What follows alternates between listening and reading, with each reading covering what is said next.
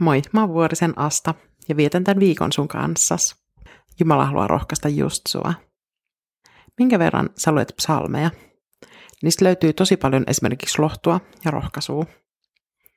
Kronologista raamattua lukiessani psalmit oli sijoitettu aina siihen kohtaan muita kertomuksia, kun niiden arvellaan olevan kirjoitettu, ja konteksti toi tosi paljon lisää syvyyttä psalmien lukemiseen, ja oli itse asiassa tosi mielenkiintoista.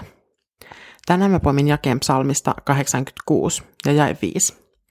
Sinä, Herra, olet hyvä, sinä annat anteeksi. Runsain mitoin sinä jaat armoasi kaikille, jotka sinua avuksi huutavat. Jumala on valtavan hyvä, ja kaiken sen törttöilyn jälkeen, mitä me itse kukin ollaan tehty, hän on valmis jakamaan armoan jokaiselle, joka huutaa häntä avuksi. Anteeksi pyytäminen on aina tosi vaikeaa, mutta Jeesuksen takia me voidaan olla varmoja, että Jumala antaa meille anteeksi. Ja tämä koskee meistä ihan jokaista. Jeesuksen uhri ristillä oli niin suuri, että se riittää pyyhkimään myös sun syntis. Isot ja pienet. Niitä ei eritellä. Armo on siitä ihmeellinen, että sille ei ole ehtoja.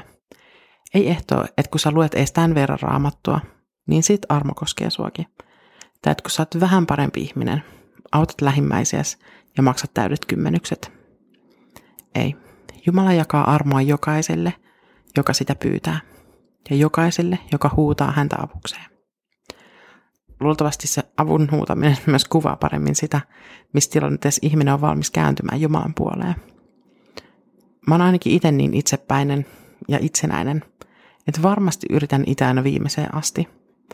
Ja vasta sitten, kun mä oon saanut itteni sellaiseen solmuun, että molemmat kädet ja jalat ja hampaatkin on sidottu, niin mä huudan Jumalan avuksi.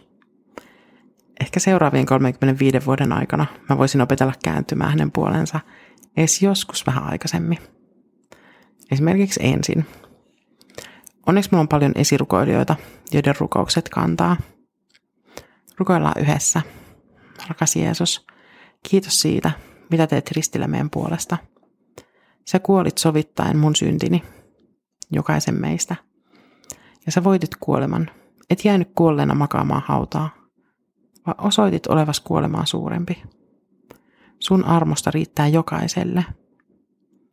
Kasvata luottamustamme sinuun, että me uskalletaan tulla sun luokses myös silloin, kun hätä ei ole vielä suuri. Että me vietettäisiin sun kanssa aikaa myös arkena, ihan muuten vaan. Kiitos sun kärsivällisyydestä. Saat aina valmiina mun vuoksi. Aamen. Siunattua päivää.